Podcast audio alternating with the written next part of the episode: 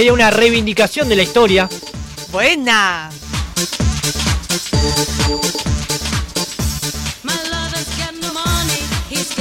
Este tema igual me hace bailar mucho.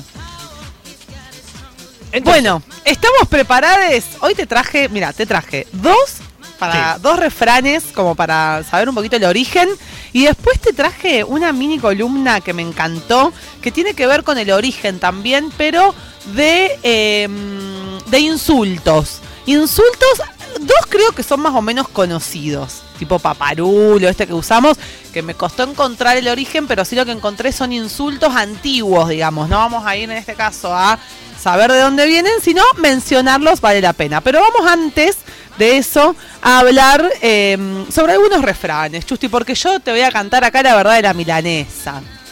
¿Qué eso qué Esa te voy a cantar. ¿Cómo es?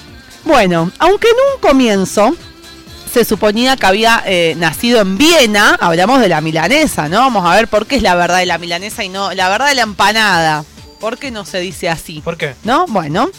Em, se suponía que había nacido en Viena, de donde proviene el eh, escalope, digamos, un plato que es muy parecido a la milanesa. Mi abuela hace unos escalope. Ah. Luego se supo que en realidad la receta original era mucho más antigua.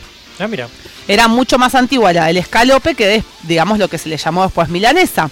Provenía de Milán, donde se preparaba el escalope, que es una comida obviamente muy eh, eh, popular, sobre todo en Europa, con huevo y pan rallado. Bueno, a la polémica de, toda esta cuestión de la milanesa, del origen, se le sumó los, eh, se le sumaron los alemanes que aseguran que en realidad ellos acuñaron la idea de justamente empanar la carne. y dicen que esto lo hicieron en el siglo XX. Y se proclamaron en ese momento padres y madres de la milanesa. Pero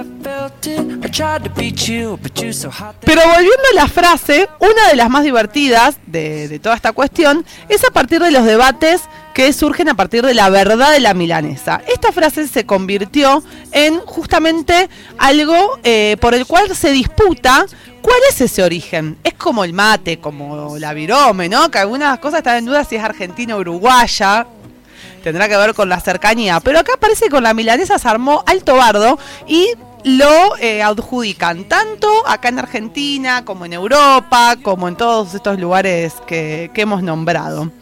Lo cierto es que fue en América Latina donde comenzó a llamársela, al menos con ese nombre, y donde se hizo enormemente popular. La mayor popularidad la tomó por estos lados. Aunque no podemos proclamarnos autores del plato preferido de las mesas, porque es uno de los platos preferidos, em, sí podemos adjudicarnos la invención de su mejor variante, atenti, que es la milanesa napolitana. ¿Es de acá? Pero ¿cómo las argentinas nos vamos a adjudicar la milanesa napolitana? Fue José Napoli, sí. dice C, dueño de un bodegón que quedaba frente al Luna Park. Ah, mira. El que un día decidió usar jamón, queso, salsa de tomate, como le dije, salsa roja. Es lo que sobraba seguramente. Exacto. Antes que se ponga feo le mandamos acá. Exacto. ¿Y sabes por qué parece? Para disimular que le había salido un poquitito quemada. Ay, chanta. Entonces dijo, mira cómo te la arreglo. Le mando que esa es una Napoli y le pongo salsa de tomate, jamón y que es una bomba. ¿Quién se va a resistir? Obvio. Entonces así no tardó en encantar al resto de los clientes que la seguían pidiendo. Napolitana, napolitana. Un verdadero hit de la cocina. Pero resulta que es argentino.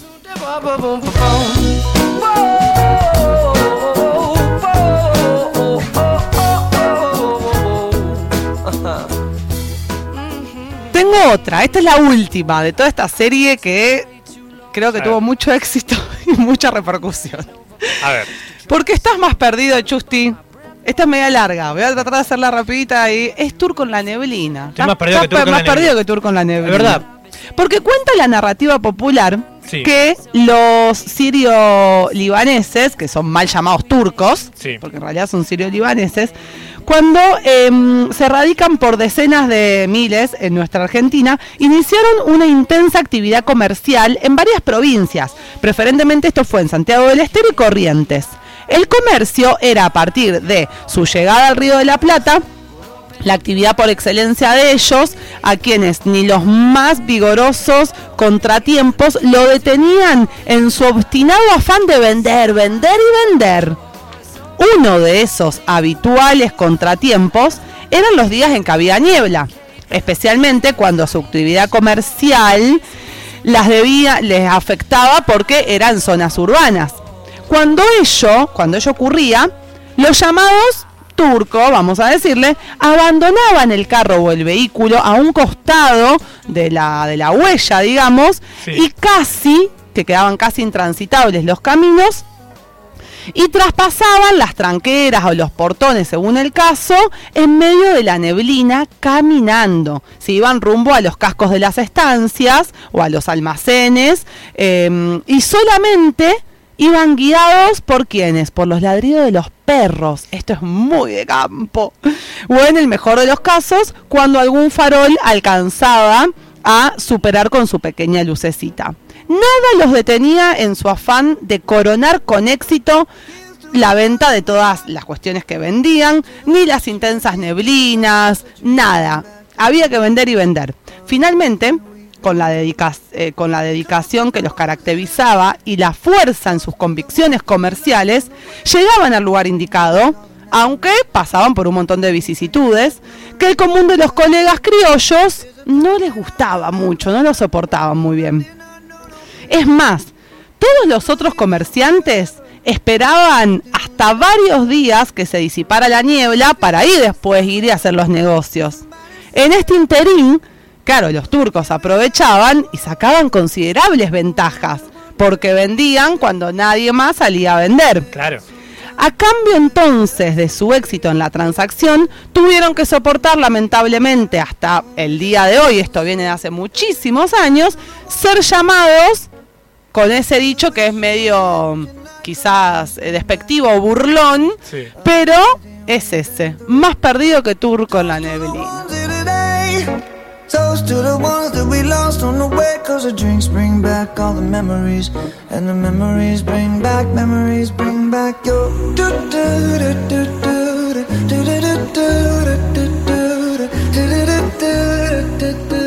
Memories bring back, memories bring back your There's a time that I remember When I never felt so lost And I felt all of the hatred Ahora vamos a ver Now my heart feels 11 insultos, creo que son 11 más o menos, en el castellano antiguo. Palabras que algunas, como te dije, por ahí todavía las usamos. O sea que si yo utilizaba esos eh, improperios, te estaba Estabas insultando. insultando, pero con cierto estilo, ¿no? Con cierto Ah. estilo, ojo. Esta palabra es muy conocida, pero no sabíamos qué era. Fantoche. Ah, se refantocho. Ah, sos re ¿Qué fantoche. es Bueno, fantoche? no es que la cara redondita. Claro, eso es un alfajor. ¿Sabés qué era? ¿Qué era? Que sos un grotesco, un ridículo. Eso es fantoche. Mirá vos. ¿Podés creer? Otra. Sí. Petimetre. No, no te puedes Ah, insultar estás así. hecho un petrimetre. No, no, te ese- digo. No, ¿qué significa Me eso? suena igual a tango, ¿viste? Como Sí. que. Bueno, es que se preocupa mucho en seguir las modas y mantener ciertas posturas, ¿no? Medio así como lo Medio que banana. sería. Claro, podría ser una cosa así. Tenemos el tan nombrado en este programa Mamerto. ¿Qué mamerto? El Mamerto. Bueno, ¿sabes qué significa Mamerto? A mí me sale a tonto. Bueno, eh, me- no escuchaste ayer las Juanas que hablamos de capacitismo. Fuiste Sí. medio agresivo, chuti con tonto. Pero eh, Mamerto es alguien de pocas luces, digámosle. Eh, no bien. muy iluminado. Sí. Eh, que le falta ahí, como se dice, también una horneadita. Como Mauricio. Ponele. Bueno, tengo algunas más. Sí. Surumbático. No te podés. No, no, ves, no ves que es un surumbático. no- no hay forma. O sea, tenés que pensar el insulto. Ese No es quien, quien era medio lento, medio atontado, pero bueno, eh, atontado en- ahí. Otra, mangurrián.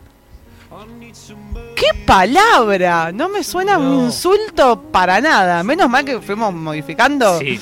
hasta llegar a los de hoy. Mangurrián. ¿Sabes qué es? ¿Qué es?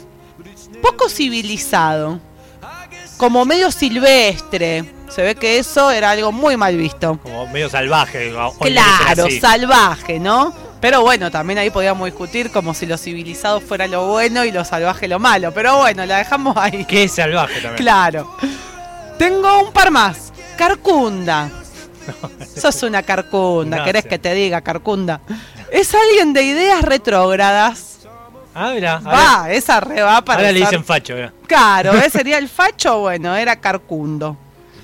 Berriondo. No, me río. Me decís así, por más que me lo digas mal, me río. ¿Sabés quién es?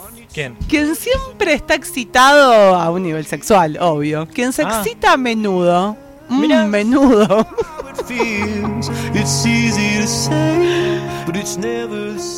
Nos despedimos con unas. Sascandil. No, no, no podés insultar así. Es un Era, era como muy difícil. Era quien va de un lado al otro sin hacer nada provechoso. Tipo un vago. mm. Crapúlsulo. Eres un crapúlsulo. ¿Eso qué es? O sea, Alguien que no tiene vergüenza. ah, un crápula. Claro, iría más por ahí. Y por último, alguien cobarde. Que no tiene agallas. Es un cagalindés. No te puedes.